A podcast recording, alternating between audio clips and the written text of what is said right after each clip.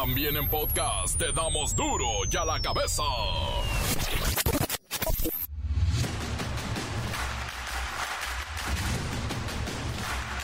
Miércoles 22 de noviembre del 2023. Yo soy Miguel Ángel Fernández y esto es Duro y a la cabeza.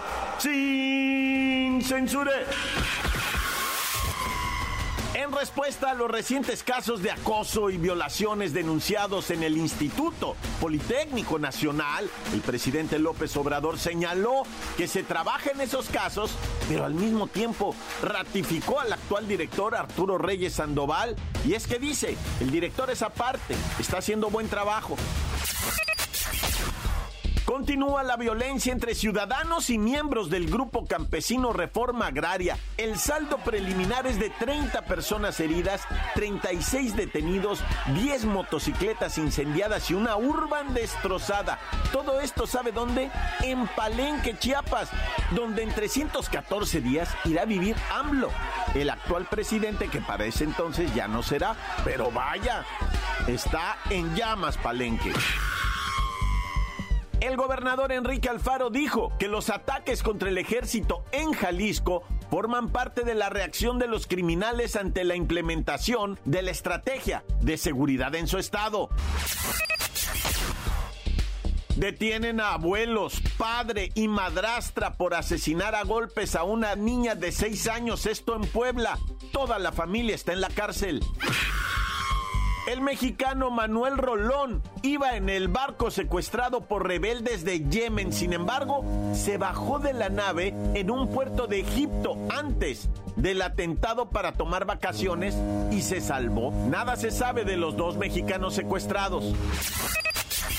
Israel y Hamas acordaron un cese al fuego de cuatro días, durante la cual se producirá la liberación de decenas de rehenes tomados durante la incursión de Hamas en Israel y también van a liberar presos palestinos que están en cárceles israelitas. Será un intercambio. Estudiantes rocian con gasolina y prenden fuego a compañero en Texcoco. El reportero del barrio tiene la historia. La Bacha y el Cerillo nunca habían tenido tanto fútbol de qué hablar. Comencemos con la sagrada misión de informarle porque aquí no explicamos las noticias con peras y manzanas, no, aquí las explicamos con huevos. Llegó el momento de presentarte las noticias como nadie más lo sabe hacer. Los datos que otros ocultan, aquí los exponemos sin rodeos. Agudeza, ironía, sátira y el comentario mordaz. Solo el duro y a la cabeza. ¡Arrancamos!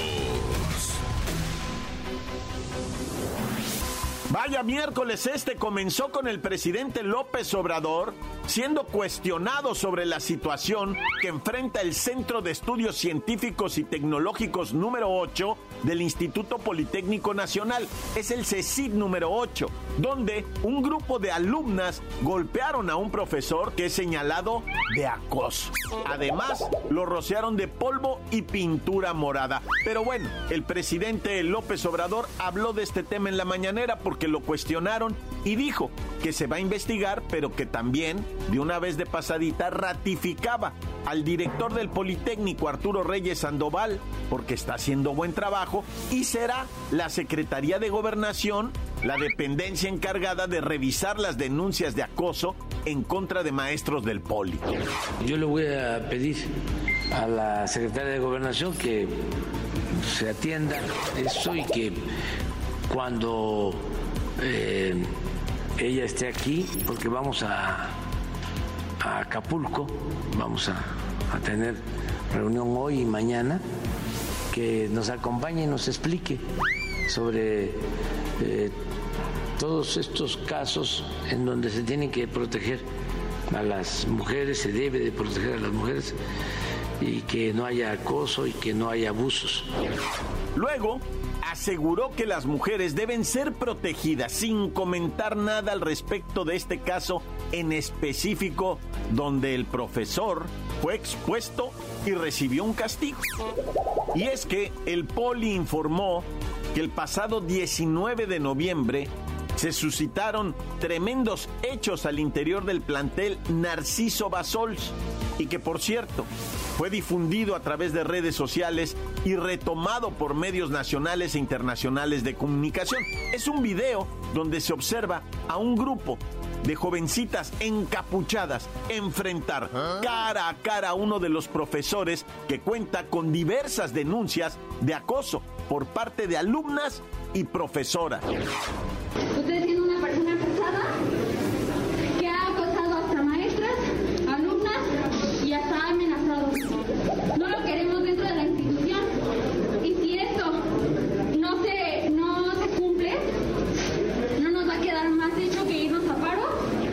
Luego de esta declaración, las presuntas alumnas comenzaron a golpear al profesor una especie de bolita, bolita, después pamba, pero pamba con violencia, y luego, finalmente, pintura morada, dejando al profe, señalado de acoso, tirado en el piso del salón, todo pintarrajeado de morado y siendo señalado, pues, como abusador sexual. Y como dijo el presidente, este caso queda en manos de la Secretaría de Gobernación. Las noticias te las dejamos ir. Y a la cabeza. Pablo Montero se posicionó entre las principales tendencias de redes sociales en las últimas horas, pero tristemente por una nueva denuncia en su contra por abuso sexual en esta ocasión fue la actriz Gaby Spanik quien levantó la voz y no solo señaló al intérprete mexicano de Mi Piquito de Oro, sino también arremetió en contra de la producción de La Casa de los Famosos, una emisión antes de la que tuvimos aquí en México. Pero vamos, ¿quién más que Pepinillo Rigel para que nos cuente esta historia? Ay, no, Miki, qué fea situación es esta, pero Miki. Todo comenzó con las declaraciones de Gaby Spanik en el programa Secreto de Villanas, en donde denunció a Pablo Montero como su agresor sexual, lo que causó conmoción en el medio del espectáculo. La actriz mejor conocida por su papel de la usurpadora contó que dicha agresión sexual sucedió durante la primera temporada de La Casa de los Famosos, un reality show que se transmitió en Estados Unidos dos años antes de su llegada triunfal a México. Yo firmé una carta de confidencialidad que no podía hablar de ese asunto, pero este, me averigué con unos abogados y antes de, de abrir la boca, de esto sí lo puedo hablar y con mucha seguridad. Yo allá adentro sufrí un delito. Y cuando es delito no hay carta de confidencialidad que valga.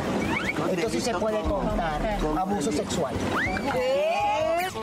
Y fue alguien que yo estimo mucho, que lo conozco hace años y no tengo reparo en decirlo, Pablo Montero. ¿Pablo Montero? Sí. Después ante la prensa declaró que ella tenía muchos nervios y dijo que el manager de ese momento le dijo que no denunciara, pero dejó en claro que vivió situaciones muy grotescas y hubieron protegidos y Pablo fue uno de ellos. Pepinillo hay una versión en la que Pablo Montero se habría acercado a Gaby Spanik para pedirle una disculpa en ese mismo show y ella presuntamente aceptó. Pero, dice Gaby, yo también espero una presunta disculpa pública. Mira, Miki, Gaby Hispanic explicó que no levantó una denuncia en contra de Pablo Montero porque un equipo de abogados no quiso apoyarla debido a que había firmado un contrato de confidencialidad con la televisora y porque necesitaba alrededor de 2 billones de pesos para cubrir los gastos. Tenía mucho nervio, tenía mucho temor. eh, eh, y el manager de ese momento me dijo, no digas nada, no digas nada. Y yo, reprimida, mal. Fueron situaciones muy grotescas que vivía allá adentro. Porque este, pasaron muchas cosas, ¿sabes? Y me, me- acusaron de muchas cosas. Y entonces, de alcohólica, de muchas cosas, pero nadie se da cuenta que la que se levantaba primero, la que levantaba los ba- limpiaba los baños, que era como la esclava Isaura, la que le cocinaba esa bola de malagradecidos, que no tengo nada en contra de ninguno, ya pasó, no soy una mujer rencorosa, sea, fui, fui una esclava. Y, y- y pasaron cosas muy feas de mí, pero hubieron protegidos. Y entonces, incluyendo a Pablo. ¿Tú no llegaste a hacer una denuncia formal? eh? Lo pensé y fue con abogados, pero ¿sabes cuándo me cobraban? Casi dos millones de pesos. Soy madre soltera, mi amor. Finalmente, Gaby Hispanic asegura que cuenta con pruebas para demostrar que fue víctima de una agresión sexual en el programa y que llevará esto hasta las últimas consecuencias, hasta donde tope y caiga quien caiga. Gracias, gracias, Pepinillo. Hasta este miércoles Gaby no ha hecho ninguna otra declaración al respecto y Pablo Montero por su parte tampoco se ha pronunciado. Sin embargo, los usuarios de diferentes plataformas le expresan su apoyo a Gaby Hispanic, su solidaridad y aseguran que todo esto tiene que ser aclarado, claro, dentro de una corte. Encuéntranos en Facebook, facebook.com, diagonal duro y a la cabeza oficial. Estás escuchando el podcast de duro y a la cabeza. Síguenos en Twitter, arroba duro y a la cabeza.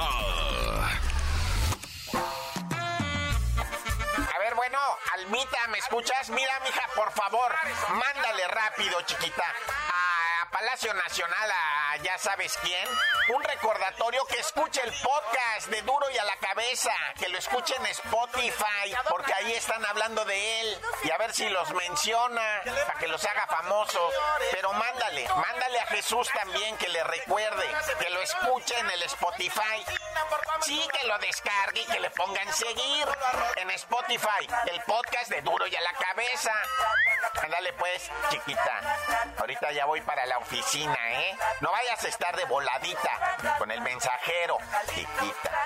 Mosta. Oye, ¿no ha hablado mi esposa? Bueno, llego en cinco minutos, llego. Y ya no te oigo porque voy pasando por debajo de un puente. Duro y a la cabeza. Estudiantes rocian con gasolina y prenden fuego a compañero en Texcoco. El reportero del barrio tiene la historia. El report del barrio y la de puros muertos. Bueno, vamos a comenzar, de verdad, con lo acaecido Noche de Terror en Cuernavaca y Morelos. Dejó muertos en distintas partes. En total se contabilizan ocho. Todavía el lunes en la mañana estaban tirados los cuerpos de tres individuos con chalecos antibalas que se enfrentaron a la policía en una persecución ahí en Cuernavaca, donde ¿qué andas haciendo? La gente se paniqueó machine. Grabaron toda la balacera, pero la verdad es que no se ven imágenes así muy, muy nítidas, ya, porque estaban grabando los tiros, pero donde sí se ve horrible y tristísimo es cuando suben a un policía, ¿verdad? Que estaba lesionado de bala a lo que viene siendo la batea de una, pues de una pickup de esas mismas de los policías ahí en Cuernavaca, porque ya sus otros dos compañeros estaban muertos, fíjate, o sea, fueron en distintos puntos, es que mira, primero los emboscaron en un lugar que se llama la privadita Mapola, ahí empezó todo, la emboscada, después persecuciones, después un muerto, después otro, después los policías,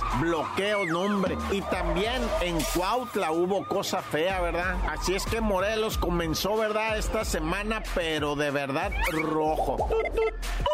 Y bueno, está muy viral en el TikTok, ¿verdad? Este video de los albañiles, trabajadores de la construcción que son tentados para hacer un juego donde terminan besándose con un billete de 500 pesos, ¿verdad? Y es que se los arrimaron a los maestros y chalanes. Decían, a ver, maestro contra chalanes, ¿verdad? Y les ponían un billete de 500 pesos en la boca, ¿verdad? A ver quién podía quedarse con él. Y pues se terminaban besuqueando ahí los maestros, ¿verdad? Y eso está triste en un sentido. Te voy a decir por qué. Porque este muchacho que anda haciendo eso, este influencer, pues se aprovecha de la necesidad. De los, de los, este, compitas trabajadores de la construcción que a veces ganan 300 lanas al día. Sí, hay quien gane 500, como no, pero a veces no, va. Entonces este vato llega y le dice, te doy mil besos, digo mil pesos, va. Ay, acá, ¿no? Y pues sí, terminan dándose besos los maestros por, por dinero. Pues eso es, o sea, cohecho. Eso es así como que pues aprovecharse de la necesidad de alguien va y hacen esa cosa. Bueno, ya cada quien, habrá quien aproveche para otras cosas, ¿verdad, maestros? Fíjate, te estoy 18, ¿verdad? Que elementos de la Secretaría de la Defensa Nacional, o sea, es el mismísimo Ejército 3, fueron balaseados en lo que viene siendo, ¿verdad? Nochistlán, allá en Jalisco, y se puso, pero terrible esto, ¿verdad? Ahí por el lado de lo que viene siendo Parchero, la salida a Zacatecas, los parcheros de Nochistlán, ahí en la salida a Zacatecas, ahí viene esto que es municipio de Teocaltiche, y ya para qué tanta seña, o sea, nomás decirles, ¿verdad? Se habilitó ahí lo que viene siendo una celada, ¿verdad? Para elementos, tres militares muertos, otros tres heridos y pues evidentemente, ¿verdad? Hubo ahí una reacción en la que tuvieron que desbloquear las calles porque había un monstruo de esos de blindaje entorpeciendo la llegada de las ayudas, o sea, fue algo muy planeado, muy terrorífico, la neta. Y bueno, siguen solicitando la ayuda, ¿verdad? Para Cristian Carranza, el joven de 18 años que fue rociado con gasolina ahí en Texcoco, Estado de México, en un, o sea, él está estudiando para, o sea, mecánico de motos, ¿verdad? Entonces, hicieron una actividad en el colegio que es el fin de semana, que dan un curso especial de mecánica. O sea, no es nada más que la escuelita, ¿verdad? O sea, que las clases, que el compañerito, o sea, es, es gente adulta ya, es gente adulta que está aprendiendo a hacer lo que viene siendo mecánico de motos y, todavía se ponen a jugar y se echan gasolina en el pantalón. Dice el Cristian, yo iba caminando hacia la, lo que viene siendo el baño para quitarme el pantalón, enjuagarlo y no llega otro melolengo. Dice, aparte del que me echó la gasolina, llegó otro con un encendedor y me prende. Tiene quemaduras de tercer grado en sus piernas, en sus áreas genitales, en la parte de las asentaderas. Seriesísima la quemadura que tiene el muchacho y están pidiendo ayuda, ¿verdad? Ahí si tú quieres apoyar, pues ya cada quien va, pero, pero ahí le puedes poner Texcoco, Cristian, este, accidente mecánico, lo que quieras, googleándolo sale rápido y ahí te van a decir cómo apoyar a esta gente, va, porque imagínate ya cuánto deben en el nosocomio, no, ya. ¡Corta! La nota que sacude. ¡Duro! ¡Duro ya la cabeza! Del corte comercial, claro, hay mensajes, los envían al 664 485 1538. Alicantes, pintos, pájaros cantantes, culebras chirrodas, porque no me pican ahora que traigo mis chaparradas. Chido, man, que transita de duro y a la cabeza aquí regresando una vez más su compita al pájaro desde Tehuacán, Puebla. Yo mi repo, mándame saludos aquí para la banda de La Paz, para el Flex, el Mickey, el Lee, el Daniel, su tocayo, el pájaro y para Confecciones Evolution, para Lebu, para las Reyes y para todo. Ah, la ardilla, la ardilla cara de perro. De allá para la bolsita de champú también. Saludos, saludos, raza. Encuéntranos en Facebook, facebook.com, diagonal duro y a la cabeza oficial. Esto es el podcast de duro y a la cabeza. La Bacha y el Cerillo nunca habían tenido tanto fútbol de qué hablar.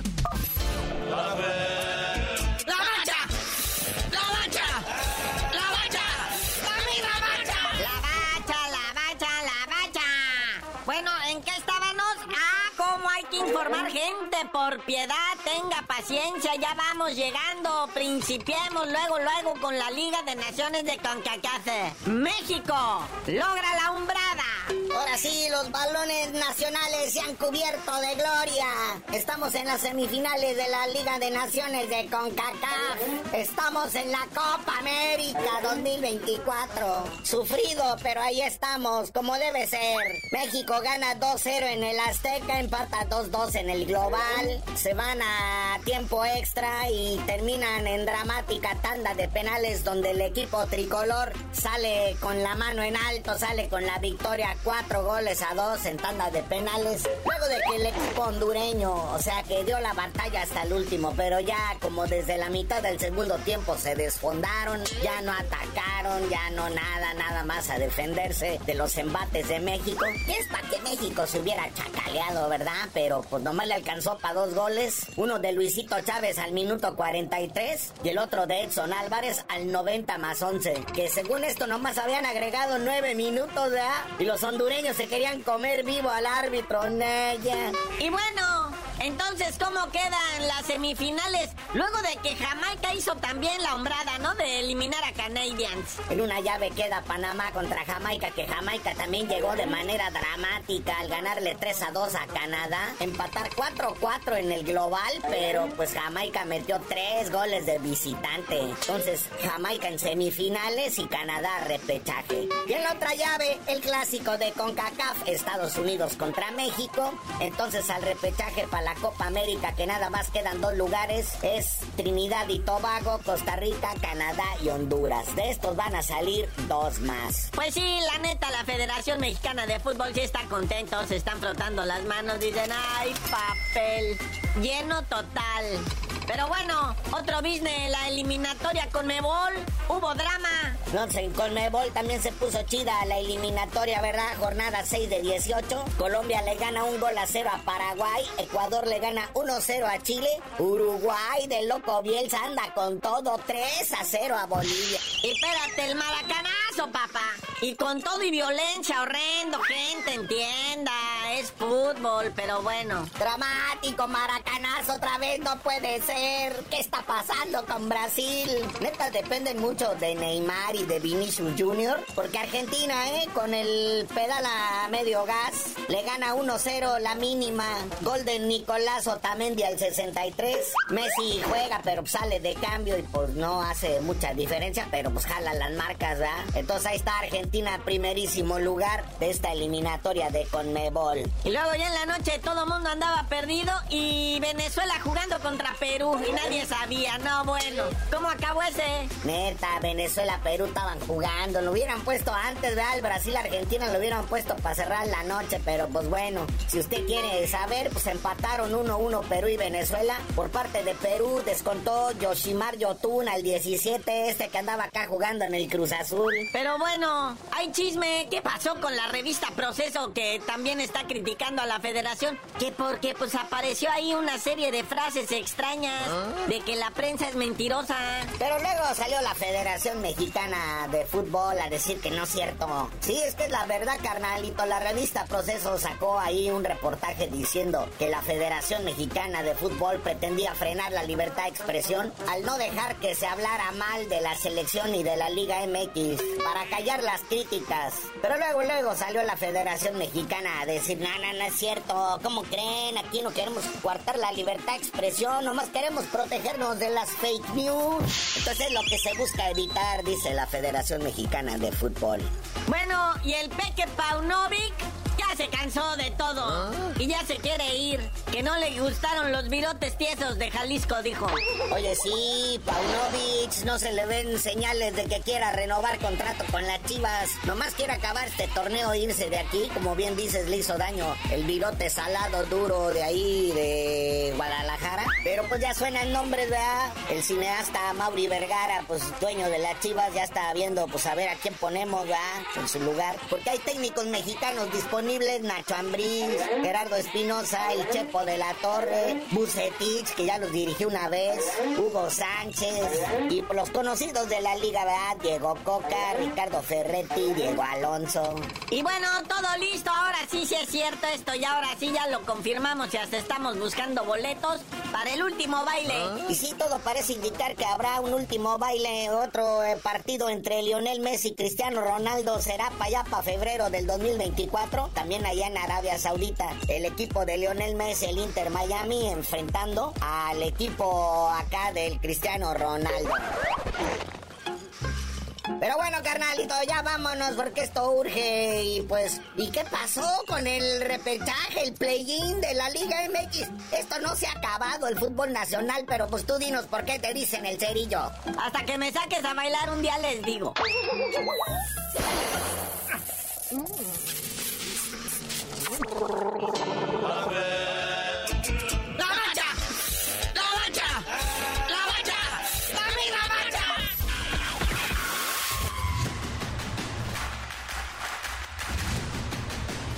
Por ahora hemos terminado, no me queda más que recordarles que en duro y a la cabeza no le explicamos las noticias con manzanas, no, aquí las explicamos con huevos.